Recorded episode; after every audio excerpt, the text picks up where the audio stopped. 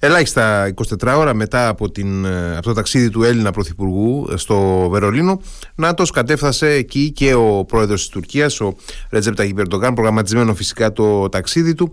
Ε, συναντήθηκε με τον Γερμανό καγκελάριο Όλαφ Σόλτς. Είχαμε πολλά και ενδιαφέροντα σε μια κρίσιμη φάση με τα ζητήματα προφανώς της Μέσης Ανατολής αλλά και διάφορα άλλα ε, που αφορούν την Τουρκία να είναι ανοιχτά. για να σχολιάσουμε συνολικά το ταξίδι του Τούρκου Προέδρου στη Γερμανία και μια σειρά από ζητήματα που συνδέονται με αυτό. Έχουμε κοντά μας την ε, έμπειρη στα διεθνή ζητήματα ε, δημοσιογράφο Γιώτα Χουλιάρα, αρχή συντάκτρια ε, της ιστοσελίδας Geopolitics and Daily News. Καλησπέρα, κυρία Χουλιάρα. Καλησπέρα, Γιώτα. Καλησπέρα Γιάννη, καλησπέρα στις φίλες και στους φίλους. Καλή εβδομάδα, να είμαστε καλά. Ε, και εσύ να είσαι καλά, ευχαριστώ πάρα πολύ για το χρόνο σου. Λοιπόν, ε, Νομίζω ότι είχε λίγο από όλα το ταξίδι αυτό του, του Ερντογάν στο Βερολίνο. Είχε και, ε, και, και, ε, αιτήματα για αεροσκάφη να είναι στον, ε, στον αέρα. Είχε και φυσικά Μέση Ανατολή. Είχε και σχέσεις ε, της Τουρκίας με τη Δύση. ζήτησε και επανέναρξη των ενταξιακών συνομιλιών για την Τουρκία. Ό,τι, προσπά, ό,τι μπορούσε προσπάθησε να το, να το βάλει μέσα στην ατζέντα και δεν πέτυχε τίποτα. Ε, ναι, να το πούμε έτσι ξερά και ψυχρά. δεν πέτυχε τίποτα, ίσως εκτός από το να χαρούν οι της Τεχεράνης και οι φανατικοί της Χαμάς. Ε, διότι είδαμε ότι έναν Ερντογάν, χωρίς έκπληξη, νομίζω το περιμέναμε αυτό, έναν Ερντογάν όπου στη συνέντευξη τύπου κατηγόρησε ούτε λίγο ούτε πολύ τη Γερμανία ότι έχει ψυχολογικά προβλήματα εξαιτίας του ολοκαυτώματος και γι' αυτό στηρίζει το Ισραήλ. Ναι, ναι, ότι δεν, ε, μπορεί να, δεν μπορεί να πει ε, κακή κουβέντα για το Ισραήλ, δεν μπορεί να ασκήσει κριτική στο Ισραήλ επειδή έχει το σύμπλεγμα του ολοκαυτώματος. Ακριβώς, στην ουσία αυτό είπε. Βέβαια, στην πορεία μετά είδαμε ότι δεν, δεν, δεν επέτυχε και πάρα πολλά στο συγκεκριμένο ταξίδι. Ε, φάνηκε δηλαδή ότι ο Ερντογάν πήγε μόνο και μόνο ε, για να κάνει το δικό του κομμάτι, να φανεί ο ίδιος ως ο πατέρας των μουσουλμάνων, των απανταχού μουσουλμάνων, ως ο προστάτης των Παλαιστινίων, για να αποκτήσει λόγο και ρόλο στη Μέση Ανατολή, κάτι που το επιχειρούσε εδώ και πάρα πολύ καιρό. Δεν ήταν έκπληξη η συμπεριφορά του ερντογαν Απλά η έκπληξη ήταν ότι δεν περιμέναμε να τα πει στη συνέντευξη τύπου. Αυτό δηλαδή είναι που έκανε περισσότερο εντύπωση. Αν δούμε λίγο ότι είχε προηγηθεί στη Γερμανία πριν πάει ο Ερντογάν ε, και δούμε δηλώσεις στελεχών, πολιτικών, αξιωματούχων από όλα τα κόμματα, θα καταλάβουμε ότι όλοι περιμένανε πως δεν θα πήγαινε καλά η συγκεκριμένη επίσκεψη. Και μάλιστα είχαν εκφράσει και τις ανησυχίες τους. Και πολλοί από αυτούς είχαν ζητήσει από το Γερμανό καγκελάριο να τα πει έξω από τα δόντια στον Ερντογάν. Ο Γερμανός καγκελάριος βέβαια κράτησε την ψυχραιμία. Ναι, δεν είναι του χαρακτήρα του, δεν είναι του χαρακτήρα του, του κυρίου Σόλτς ναι, να τα λέει έξω από τα δόντια συνέντευξη τύπου δεν είπε κάτι. Όμως αυτό που έχει σημασία είναι να δούμε τι δημοσίευσε στο λογαριασμό του στο Twitter και το δημοσίευσε και στα γερμανικά και στα τουρκικά. Όπου έγραψε ότι ο, με τον πρόεδρο Ερντογάν έχουμε πολύ διαφορετικές απόψεις για τη σύγκρουση στη Μέση Ανατολή. Γι' αυτό ακριβώς είναι και σημαντικό να συναντιόμαστε απευθείας. Αλλά θα μου επιτρέψετε να είμαι σαφής: το δικαίωμα του Ισραήλ να υπάρχει είναι απόλυτο για τη Γερμανία. Ο αντισημιτισμός δεν έχει θέση στη χώρα μας. Άρα έχει μια ξεκάθαρη τοποθέτηση εκεί. Ε, ο Γερμανός καγκελάριος. Και επίσης ξεκάθαρο είναι και το γεγονός ότι δεν έδωσε τελικά ως αντάλλαγμα τα Eurofighter, γιατί ο Ερντογάν, όπως μας λέει η Χουριέτη σήμερα, είχε προτείνει στο Σόλτς μη επανδρομένα αεροσκάφη με αντάλλαγμα Eurofighter. Ο ίδιος, βέβαια, μετά σε συνέντευξη που έδωσε στο. Έχει μια, έχει μια τακτική ο Ερντογάν. Όταν φεύγει από κάποια επίσκεψη, δίνει συνέντευξη κατά τη διάρκεια σε Τούρκους δημοσιογράφους που έχει μαζί του, κατά τη διάρκεια της μετακίνησής του με το αεροσκαφο του. Στη συνέντευξη που έδωσε μετά, είπε ότι δεν μας ενδιαφέρει και να μην πάρουμε τα Eurofighter, θα πάρουμε από αλλού. Δεν ξέρω βέβαια τώρα από πού άλλος από πού θα πάρει. ναι. Δεν ξέρω. Μάλλον περιμένουν τις Ηνωμένες Πολιτείες. Έχει σημασία για να το πούμε αυτό. Γιατί έγινε και ένα άλλο γεγονός παραμονή της επίσκεψης του Ερντογάν, το οποίο πρέπει να το τονίσουμε. Την Πέμπτη λοιπόν το απόγευμα, η Επιτροπή Εξωτερικών Υποθέσεων του Τουρκικού Κοινοβουλίου αποφάσισε ότι ε, δεν μπορεί να προχωρήσει στην ψηφοφορία για την ένταξη της Σουηδίας στο ΝΑΤΟ, ε, γιατί σύμφωνα τέλος πάντων με την επίσημη ανακοίνωση που δώσανε, δεν δεν έχουν όλα τα στοιχεία. ε, είπε δηλαδή ότι δεν έχουν όλα τα στοιχεία, ότι δεν μπορούμε να προχωρήσουμε ακόμα να θέσουμε το ζήτημα σε ψηφοφορία στην τουρκική εθνοσυνέλευση, γιατί μας λείπουν κάποια στοιχεία, είναι λίγο περίεργα τα πράγματα. Ε, και το αφήσανε για το μέλλον. Τώρα ποια ακριβώς χρονική στιγμή θα γίνει αυτό δεν το ξεκαθάρισαν.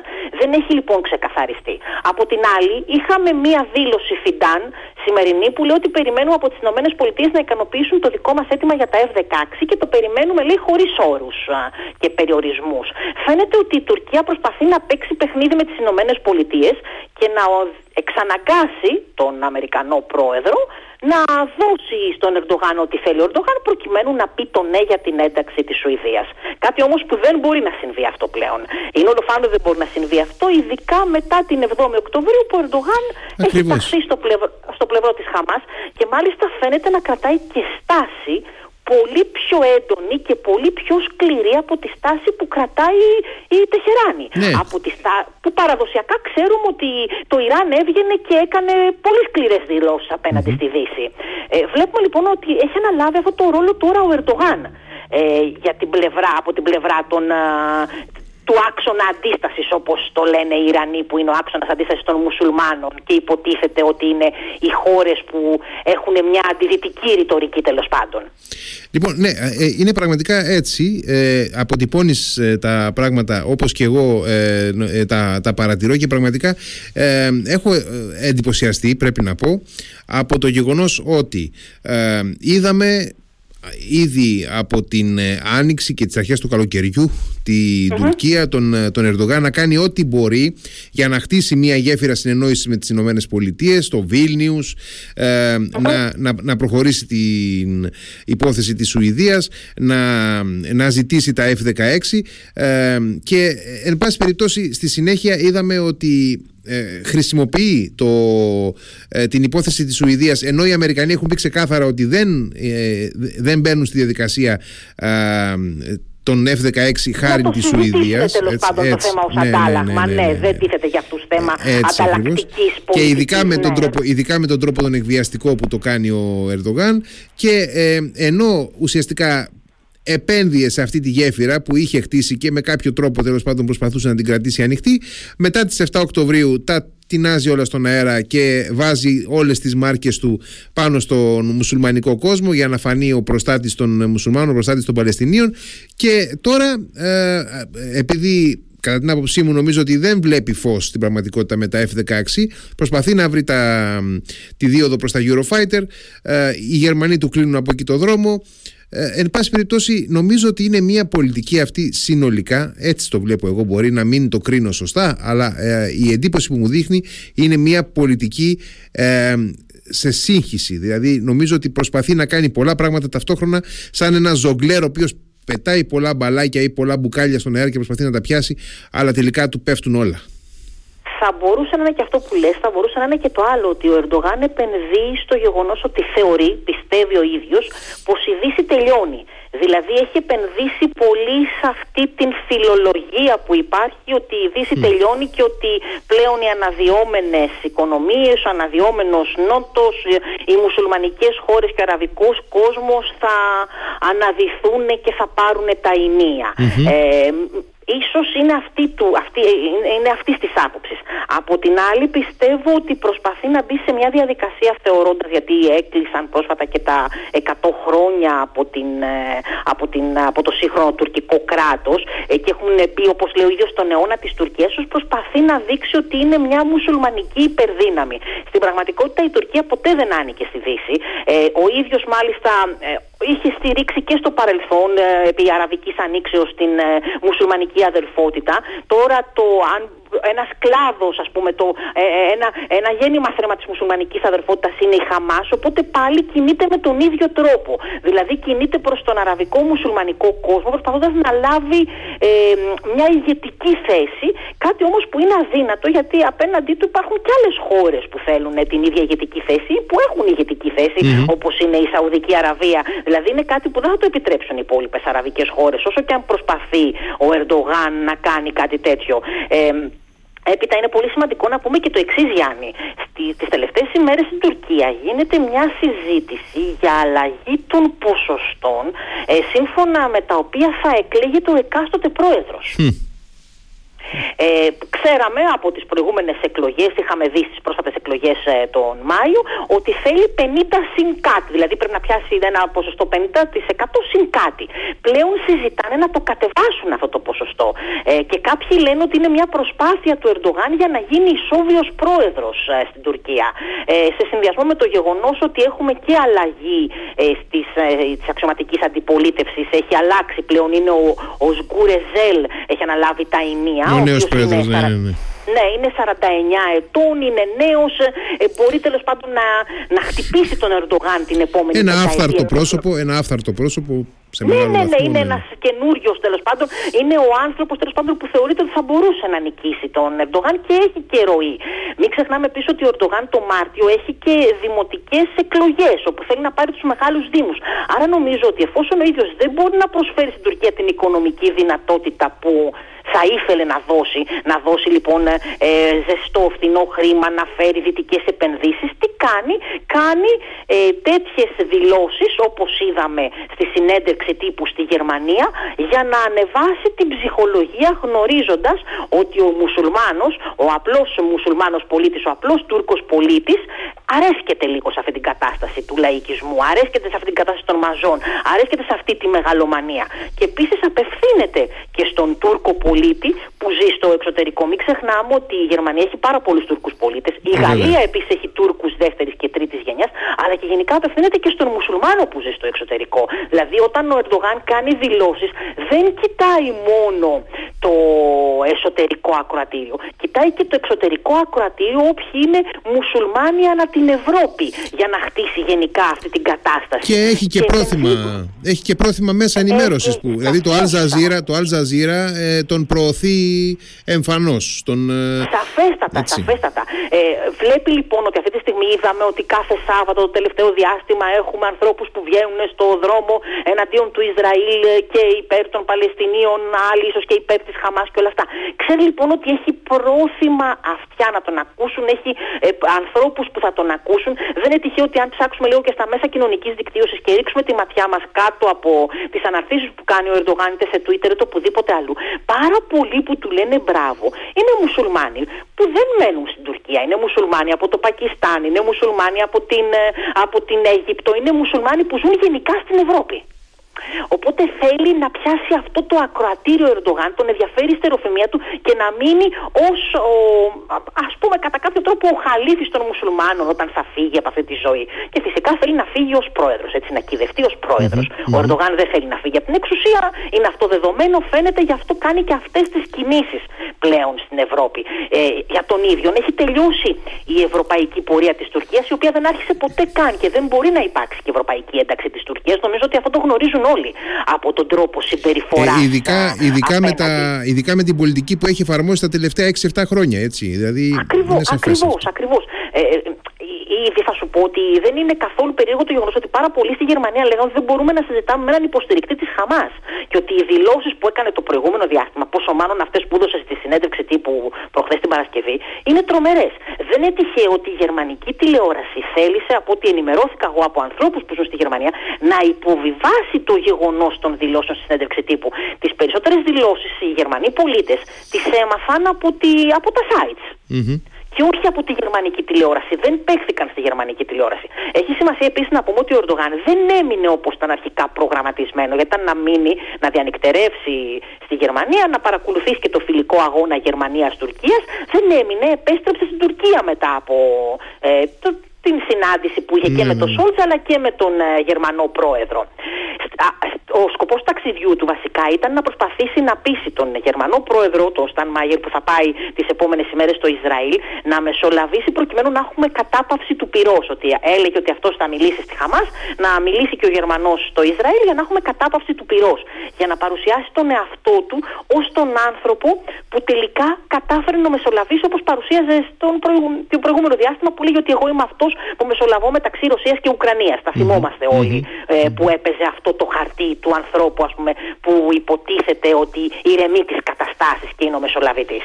Τώρα το, το ερώτημα που προβάλλει ε, είναι κατά την άποψή μου ότι εάν δεν καταφέρνει ο Ερντογάν έστω μία θα λέγει κανείς ε, ε, πώς θα το πω ε, ευνοϊκή μεταχείριση μία αποδοχή κάπως στη Γερμανία πώς είναι δυνατόν να περιμένει ότι η πολιτική του αυτή θα βρει ανταπόκριση στις Ηνωμένες Πολιτείες, όταν είδαμε μετά τις, ε, μετά τις 7 Οκτωβρίου να στρέφεται ευθέως όχι απλά μόνο εναντίον του Ισραήλ αλλά και εναντίον των Ηνωμένων Πολιτειών για την παρουσία του Αμερικανικού στόλου στην Ανατολική Μεσόγειο για την πολιτική της κυβέρνησης Biden ε, ε, για, προς υποστήριξη του Ισραήλ.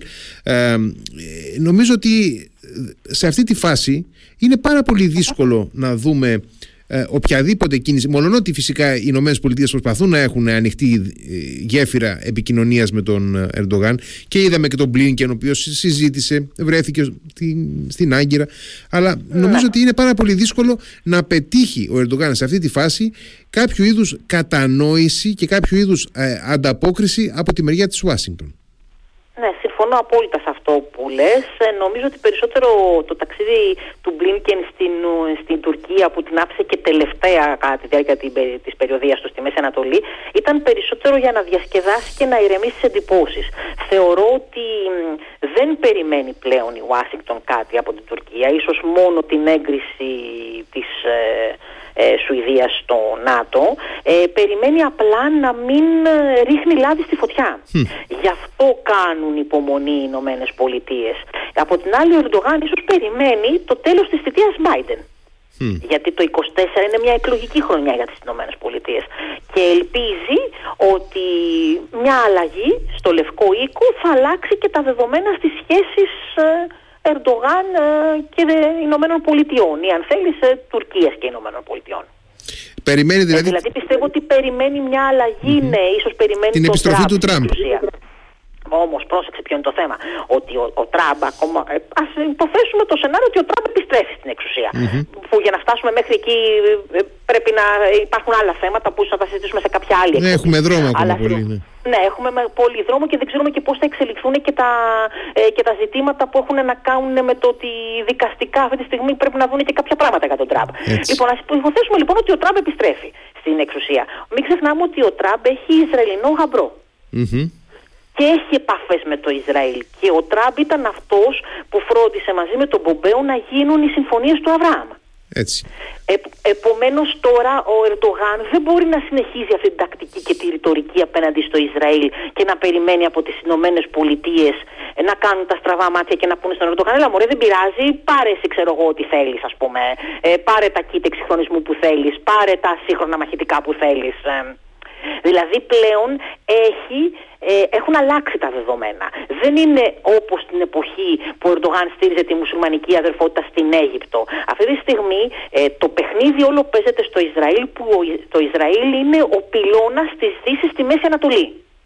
Οπότε πλέον αφορά άμεσα τη Δύση το πώς θα κινηθούν οι χώρες οι υπόλοιπες της Μέσης Ανατολής. Και δεν είναι τυχαίο ότι βλέπουμε χώρες όπως το Κατάρ, όπως η Σαουδική Αραβία να κρατάνε μια μέτρια και ήρεμη στάση, λέγοντας ναι, μεν ότι εμείς στηρίζουμε τους Παλαιστίνιους, δεν λένε πουθενά όμως ότι στηρίζουν τη χαμας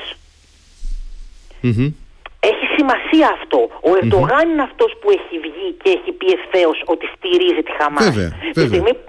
Και προχτέ ναι, και στο Βερολίνο. Αραβία, το επανέλαβες στο Βερολίνο. Ναι, το, επανέλαβες. το επανέλαβε και στο Βερολίνο, ναι. Τη στιγμή που η Σαουδική Αραβία, όπως το λένε, προσπαθεί να ηρεμήσει την κατάσταση. Τη στιγμή που το Κατάρ, που ξέρουμε ότι το Κατάρ ε, δίνει πακτολό χρημάτων στη Χαμάς. Και έξι μήνες το χρόνο ο αρχηγός Χαμάς μένει εκεί, ο Ισλαήμ Χανίγια. Ε, δεν έχει βγει το Κατάρ να πει ότι εγώ στηρίζω τη Χαμάς. Μιλάει για Παλαιστινιακό λαό. Αλλά ο Ερντογάν λέει στηρίζω τη Χαμάς. Κινείται με τον ίδιο τρόπο που κινείται και το Ιράν. Επομένως δεν μπορεί να περιμένει ο Ερντογάν ότι την επόμενη μέρα οι Δύση, οι Ηνωμένες Πολιτείες, γενικά ο υπόλοιπος κόσμος θα τα ξεχάσει όλα αυτά. Βέβαια, μπορώ να σου πω το εξής, ότι ο Ερντογάν μας έχει συνηθίσει ότι αλλάζει η ρητορική. Δηλαδή, θυμίζω για παράδειγμα, θυμάσαι το 2020 που έλεγε στον ε, Γάλλο πρόεδρο ότι είναι ασταθής πνευματικά. Mm-hmm, και ότι λίγο mm-hmm. του πολύ τον έλεγε τρελό και μιλούσε για Ισλαμοφοβία και όλα τα υπόλοιπα. Μετά άλλαξε στάση. Ο Ερντογάν έχει αυτή την τάση να αλλάζει στάση. Απλά αυτό που φαίνεται από την τακτική του πλέον το τελευταίο διάστημα και ιδιαίτερα από την, ίσο, από την έναρξη της ρωσικής ε, εισβολής στην Ουκρανία φαίνεται ότι ο Ερντογάν δεν μπορεί να είναι αξιόπιστος συνομιλητής. Mm-hmm. Το ότι θα μιλήσουν με τον Ερντογάν δεν σημαίνει ότι πιστεύουν και αυτά που λέει. Γιατί μέχρι στιγμής πολλές φορές έχει πει πράγματα που δεν τα έχει κάνει και φαίνεται ότι κινείται διαφορετικά. Ε, και φέρεται διαφορετικά. Αν ο Ερντογάν δεν είχε κινηθεί έτσι απέναντι στη Χαμάς, ίσως να είχε ελπίδες ότι θα αλλάζαν τα πραγματα και η συμπεριφορά της Δύσης απέναντί του. Μην ξεχνάμε ότι είχε προσπαθήσει ο ίδιος και στην πρόσφατη επίσκεψή του στις Ηνωμένες Πολιτείες να ηρεμήσει την κατάσταση. Το είχαμε συζητήσει εδώ πέρα και για τη συνάντηση που είχε και με τον Κυριάκο Μητσοτάκη εκεί στις Ηνωμένες Πολιτείες και για τη συνάντηση που είχε με τον ε, Νετανιάχου. Ε, αλλά πλέον ο ίδιος ταυτίζεται με την τρομοκρατία, με τη μουσουλμανική τρομοκρατία, με την ισλαμική τρομοκρατία και τον φανατισμό, οπότε δεν μπορεί κανείς να του συγχωρήσει δεύτερη φορά το ίδιο λάθος, γιατί αντίστοιχα σκηνικά είχε κάνει και με το ISIS. Ίσως όχι με τόσο έντονο τρόπο, τα είχε κάνει πιο καλυμμένα εκεί με το ISIS. Έτσι ακριβώς είναι. Έτσι ακριβώς είναι. Ε, νομίζω ότι έθεσες εξαιρετικά το, ε, το πλαίσιο και ε, προσωπικά κλείνοντας να πω ότι ε, πάρα πολύ δύσκολα μπορώ να δω, γιατί είναι μια στρατηγική βραχυπρόθεσμη αυτή, ε, όπως και να το κάνουμε, του, του Ερντογάν. Και από ένα σημείο και μετά οι υπερβολικές μεταλλάξεις στη διεθνή πολιτική νομίζω ότι δεν μπορούν να φέρουν ε, βραχυπρόθεσμο όφελος. Ε, Γιώτα σε ευχαριστώ πάρα πολύ για τη συζήτηση. Και, και εγώ ευχαριστώ. Θα τα ξαναπούμε. Καλή συνέχεια. Εύχομαι. Να σε καλά, σε ευχαριστώ. Θα τα πούμε σίγουρα. Καλό βράδυ. Καλό βράδυ.